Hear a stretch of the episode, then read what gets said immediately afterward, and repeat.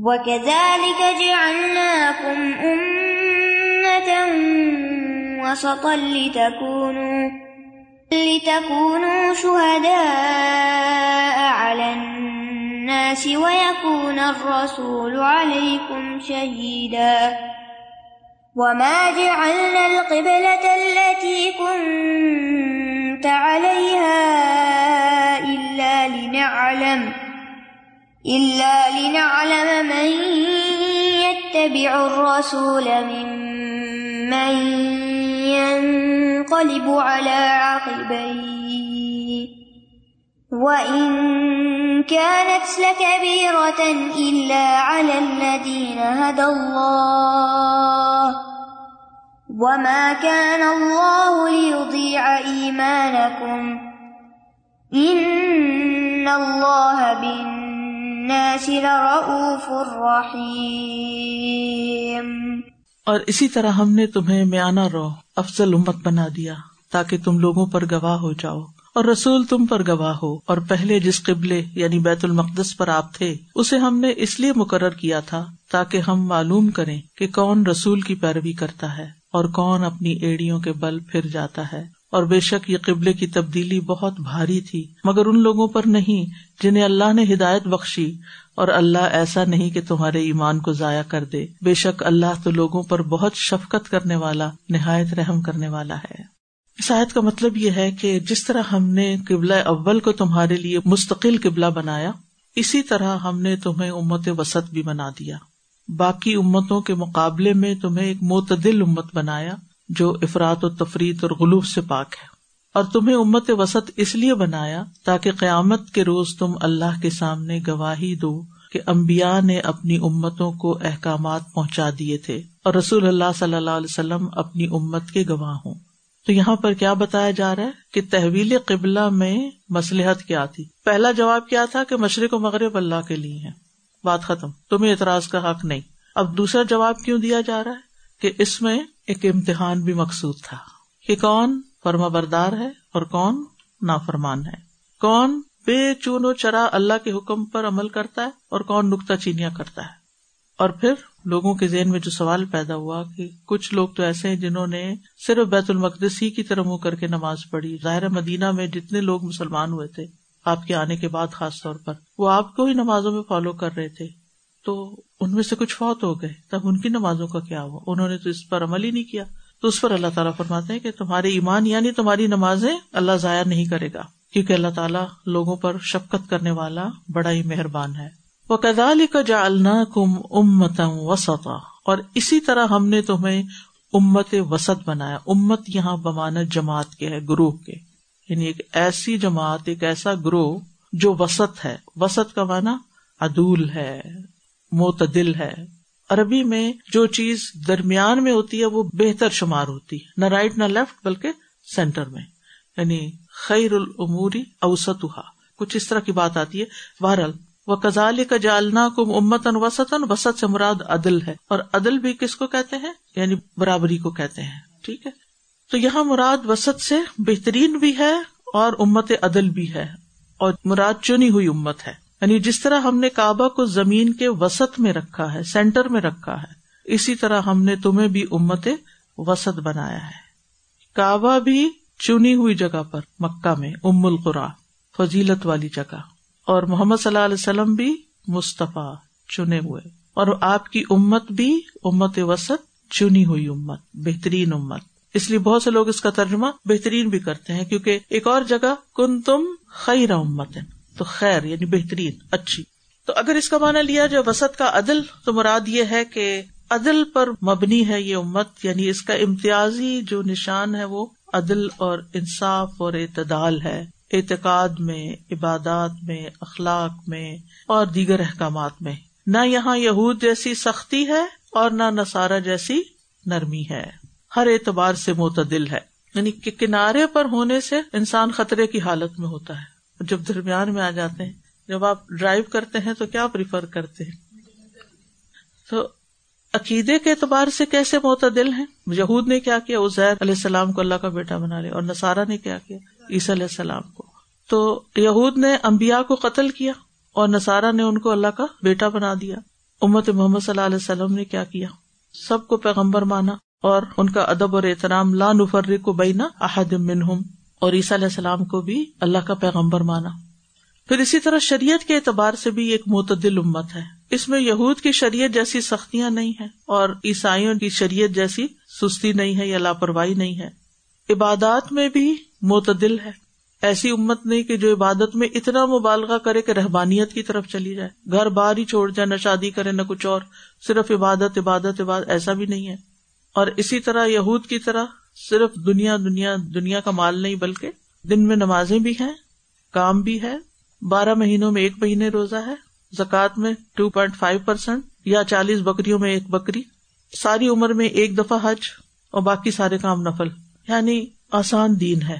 تہارت اور کھانے پینے کے لحاظ سے بھی یہودیوں کی نماز محبت کے علاوہ نہیں ہوتی۔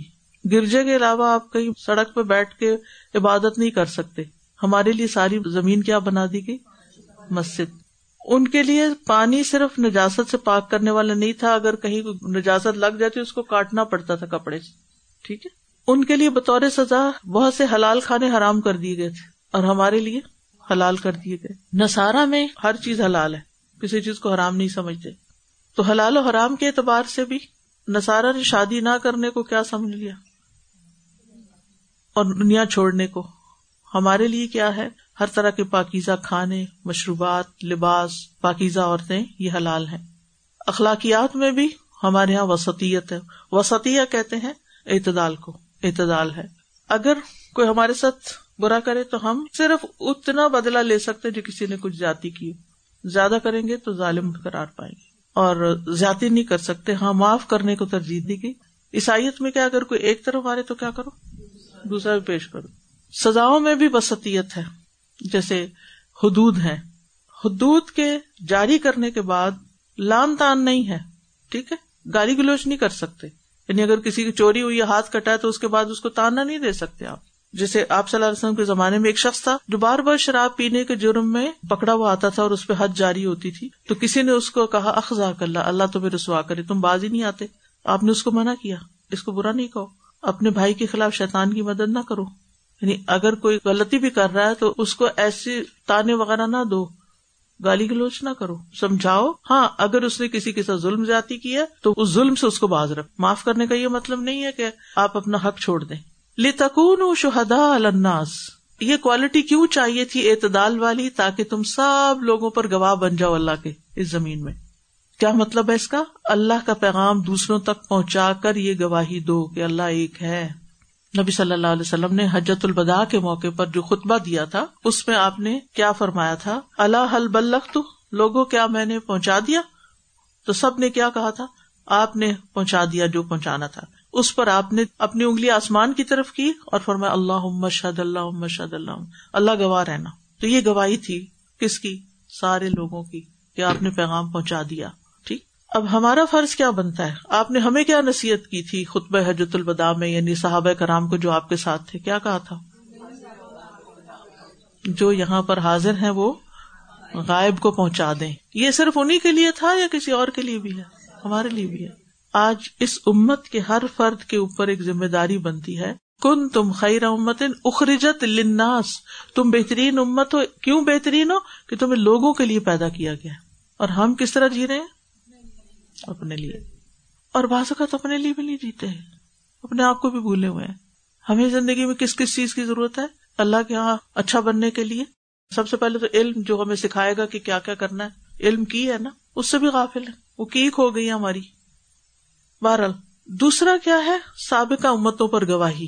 سابقہ امتوں کے بارے میں جب قیامت کے دن نو علیہ السلام کو مثلاً بلایا جائے گا مسلم احمد کی روایت میں ہے، تو ان سے پوچھا جائے گا کیا آپ نے پیغام پہنچا دیا تھا؟ وہ قرض کریں گے جی ہاں۔ پھر ان کی قوم کو بلایا جائے گا اور پوچھا جائے گا، کیا نو علیہ السلام نے تمہیں پیغام دیا تھا؟ وہ کہیں گے، ہمارے پاس کوئی نہیں آیا تھا ڈرانے والا۔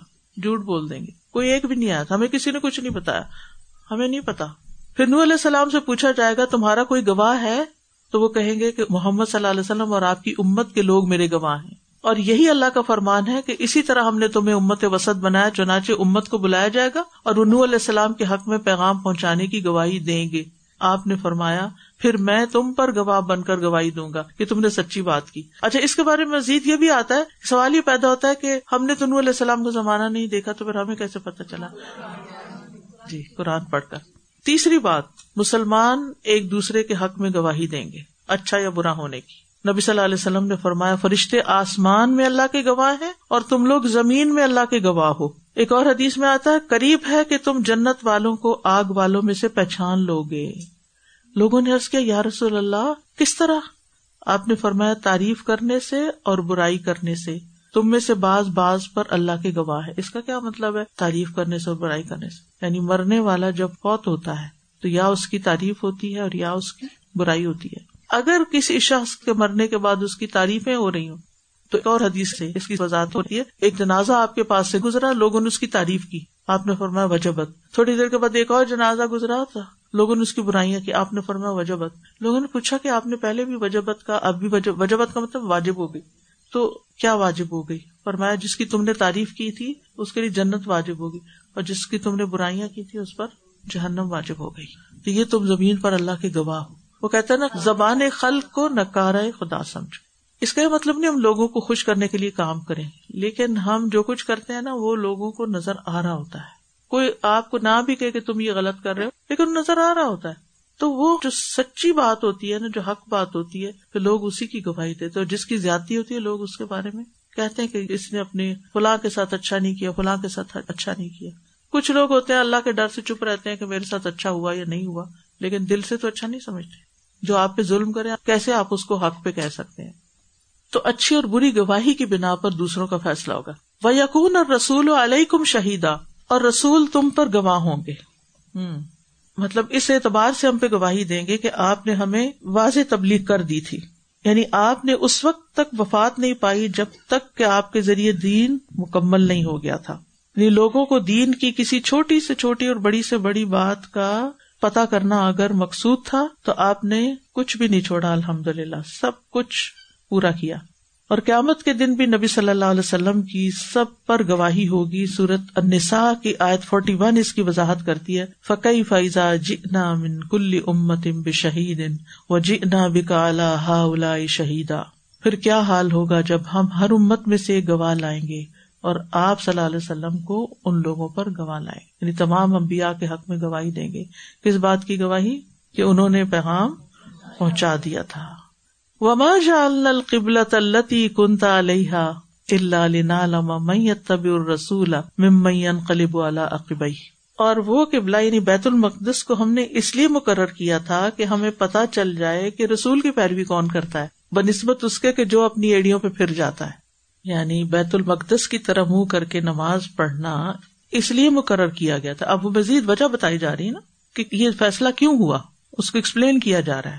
لوگوں کا امتحان لینا مقصود تھا کہ کون اخلاص کے ساتھ رسول کی پیروی کرتا ہے اور کون اپنی ایڑیوں پہ واپس چلا جاتا ہے۔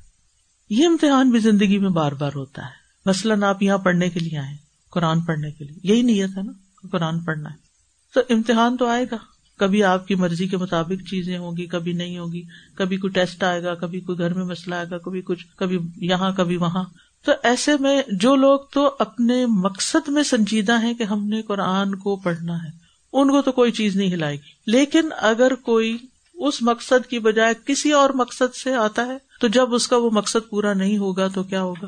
وہ چھوڑ دے گا۔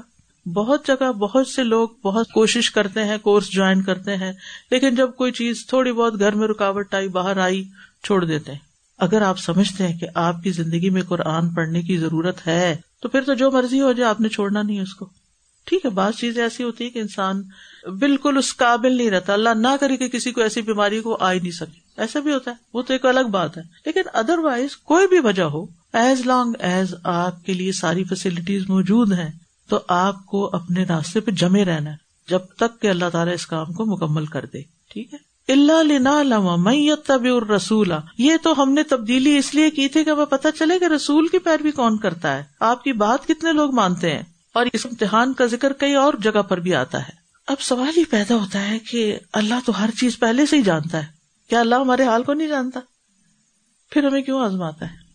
ظاہر کرنے کے لیے یس اللہ سبحان تعالیٰ کا علم ایک علم ابتدائی ہے۔ اول آخر اس کو سب کچھ پتا ہے۔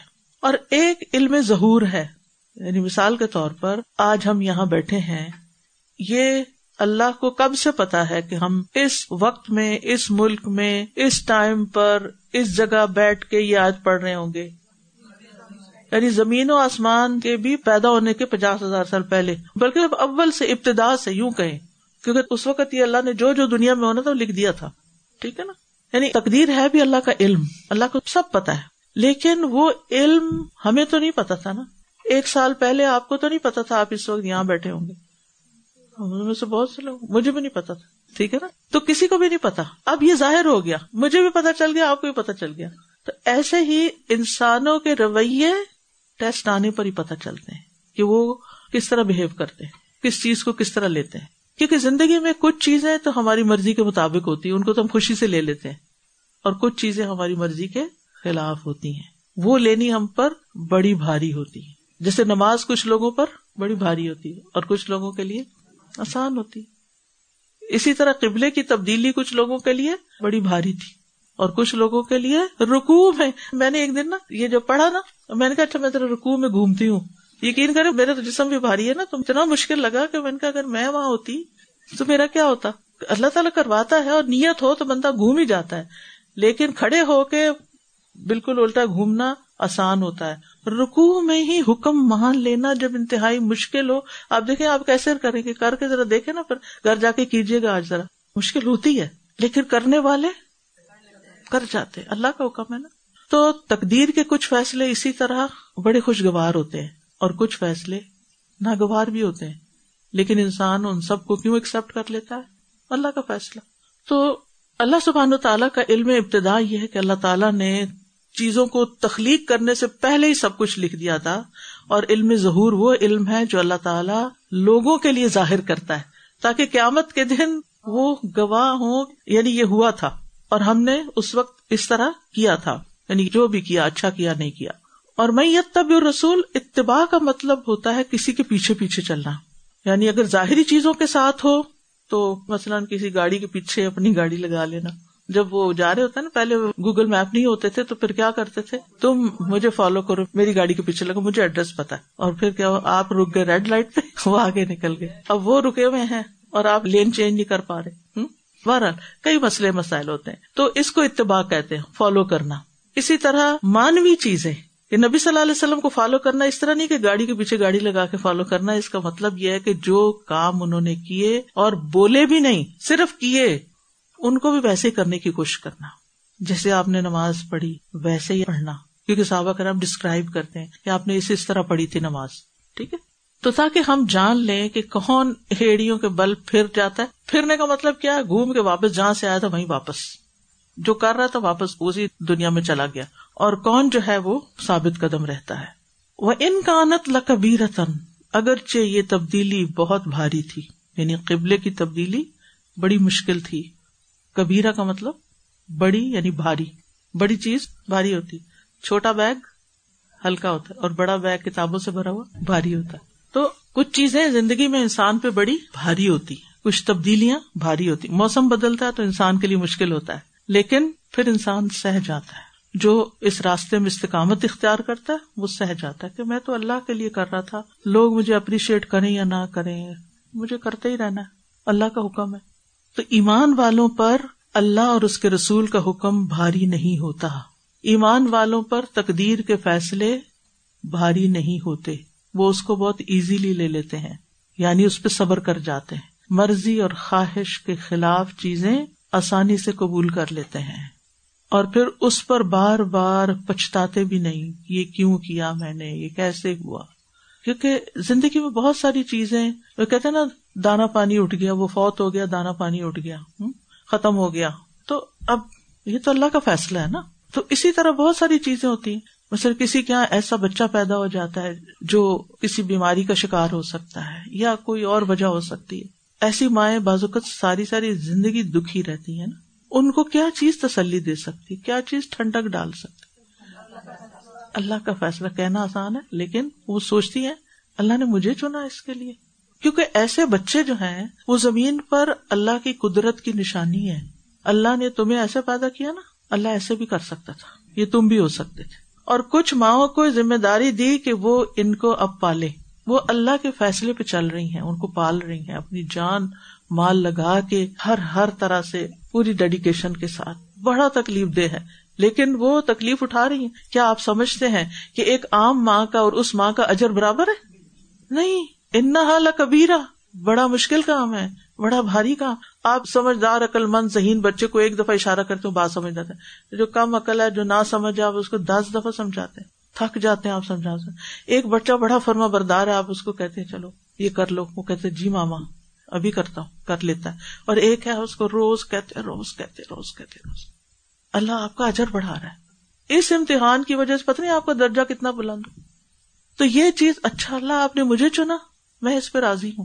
کیونکہ لا یکلف اللہ نفسن اللہ وسا اللہ کسی جان پہ اس کی وسط سے بڑھ کے وہی نہیں ڈالتا۔ اچھا اللہ نے میرے اندر یہ وسط دیکھی کہ میں یہ کام کر سکتی ہوں۔ اور اسی طرح اللہ الدین حد اللہ، مگر ان لوگوں پر مشکل نہیں جنہیں اللہ نے ہدایت دی ہو۔ جن کو اللہ نے ہدایت کے لیے چن لیا، ان کے لیے کوئی بھی تبدیلی مشکل نہیں ہوتی۔ تو ہدایت کی بھی دو قسمیں ہیں، ایک تو رہنمائی کی اور دوسری توفیق کی۔ یعنی انسان کوئی بھی نیک کام صرف اللہ کی توفیق سے ہی کر دیتا ہے۔ تو ایک خاص ہدایت ہے، جس کو توفیق کی ہدایت کہتے ہیں۔ اور ایک عام ہدایت ہے جو علم اور رہنمائی کی ہوتی ہے۔ تو علم کی ہدایت دینے والا بھی اللہ ہے اور توفیق کی ہدایت دینے والا بھی اللہ ہے۔ اور جنہیں اللہ ہدایت دے دے، وہ اللہ کے حکم کو عجیب نہیں سمجھتے۔ بلکہ اللہ کی ہدایت سے ان کا دل کھل جاتا ہے۔ تو ہمیں اللہ سے ہدایت مانگتے رہنا چاہیے۔ زندگی کے ہر معاملے میں، دین کے معاملے میں بھی، دنیا کے معاملے میں بھی۔ اور اس کے لیے اللہ پر یقین اور نبی صلی اللہ علیہ وسلم کی پیروی اور علم وہی کو سیکھنے کی کوشش اور نماز اور زکوٰۃ اور ایسی باتیں جو فرض ہیں ہم پر، ان کی پوری پوری ادائیگی۔ وما کان اللہ علیہ ایمان کم اللہ ایسا نہیں کہ تمہارے ایمان ضائع کر دے۔ یہاں ایمان سے مراد وہ نمازیں جو بیت المقدس کی طرف روک کر کے پڑھی گئی تھی تو لوگوں کا یہ تھا کہ ان کی نمازیں تو ضائع ہو گئی کیونکہ انہوں نے قبلہ فالو نہیں کیا۔ اس سے یہ پتا چلتا ہے کہ نماز کی درست ادائیگی کے لیے قبلے کو فالو کرنا ضروری ہے۔ ان اللہ بننا سے لروف الرحیم۔ بے شک اللہ لوگوں پر بڑا ہی شفقت کرنے والا، بڑا مہربان ہے۔ روف سے مراد جس کے اندر نرمی ہو اور رحیم جس کے اندر رحمت ہو۔ رفت اور رحمت شدید رحمت کو رفت کہتے ہیں روف اور رفت وہ مرحلہ ہے جو رحمت کے بعد آتا ہے۔ یعنی پہلے رحمت اور پھر اس کے بعد رافت تو رحوف کو رحیم پر مقدم کیا گیا، کیونکہ یہ زیادہ بلیغ ہے۔ اور تحویل قبلہ اللہ کی رحمت تھی۔ اللہ اپنے بندوں پر شفقت کرنے والا ہے۔ بندوں کی ہدایت کا انتظام کرنے والا بھی اللہ ہے۔ بندوں کی ضرورت کے مطابق سامان بھی وہی مہیا کرتا ہے اور مشکل حالات میں بندوں پر مزید شفقت فرماتا ہے۔ اپنے فضل اور رحمت سے ایمان والوں کو برائیوں سے بچا لیتا ہے اور برے اعمال کرنے والوں کو مہلت دے کے شفقت کرتا ہے ان پر اور وہ سب سے بڑھ کر رحم کرنے والا ہے۔ تو بہرحال اس آیت سے یہ پتا چلتا ہے کہ امت مسلمہ، امت وسط ہے، بہترین امت ہے۔ امت بھی گواہ ہے، محمد صلی اللہ علیہ وسلم بھی گواہ ہے اور پھر یہ کہ اللہ سبحان و تعالیٰ احکام کے ذریعے بندوں کی آزمائش کرتا ہے۔ ایسے مواقع پر انسان کو نبی صلی اللہ علیہ وسلم کی اتباع کرنی چاہیے کہ آپ نے ایسے مواقع پر کیا کیا اور اپنی استطاعت کے مطابق اللہ کا حکم مانتے رہنا چاہیے اور ایسے لوگوں کی باتوں میں نہیں آنا چاہیے جو شرعی احکامات سے منہ موڑے اور آپ کے دل میں شک و شبہ ڈالیں اور اللہ کے حکم کو ماننا ایمان والوں پر ہدایت یافتہ لوگوں پر بہت آسان ہے۔ اور عمل ایمان کا حصہ ہے، اسی لیے نماز کو ایمان کہا گیا یہاں، اور اللہ ایمان پر مبنی عمل کو ضائع نہیں کرتا، اور اللہ سبحان تعالیٰ رعوف الرحیم ہے، اور امت مسلمہ بہترین امت ہے، چنی ہوئی امت ہے، حق پر قائم رہنے والی امت ہے، اور پچھلی امتوں کے مقابلے میں اس امت کو فضیلت عطا کی گئی ہے، اس امت سے بھول چوک معاف کر دی گئی ہے۔ یہ امت گمراہی سے محفوظ امت ہے، ساری امت کٹھی کسی گمراہی پر جمع نہیں ہو سکتی۔ اس امت میں علم کی حفاظت کرنے والے لوگ پیدا ہوتے رہیں گے اور اس دین کی تجدید بھی ہوتی رہے گی اور اس امت میں ایسے لوگ ہوں گے جو سابقون میں سے ہوں گے۔ قیامت کے دن سب سے پہلے امت مسلمہ کا حساب ہوگا، وہاں بھی سابقون ہوں گے۔ اور پھر یہ کہ سب سے پہلے جنت میں جانے والے بھی امت محمد صلی اللہ علیہ وسلم کے لوگ ہوں گے جو آپ کے پیروکار ہوں گے۔ اور اکثریت بھی جنت میں امت محمد صلی اللہ علیہ وسلم کی ہوگی۔ اللہ سبحان و تعالیٰ ہم سب کو بھی جنتوں کا واسی بنائے اور ہمارے گناہوں کو معاف کر دے۔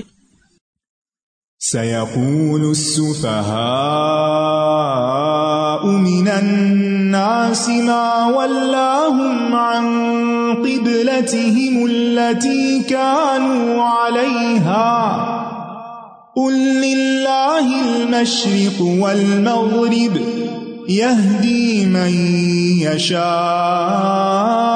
إلى صراط مستقيم. وكذلك جعلناكم أمة وسطا لتكونوا شهداء على الناس ويكون الرسول عليكم شهيدا. وما جعلنا القبلة التي كنت عليها إلا لنعلم من يتبع الرسول ممن ينقلب على عقبيه وإن كانت لكبيرة إلا على الذين هدى الله وما كان الله ليضيع إيمانكم إن الله بالناس لرؤوف رحيم وآخر دعوانا أن الحمد لله رب العالمين. سبحانك اللهم وبحمدك أشهد أن لا إله إلا أنت، أستغفرك وأتوب إليك. السلام علیکم و رحمۃ اللہ وبرکاتہ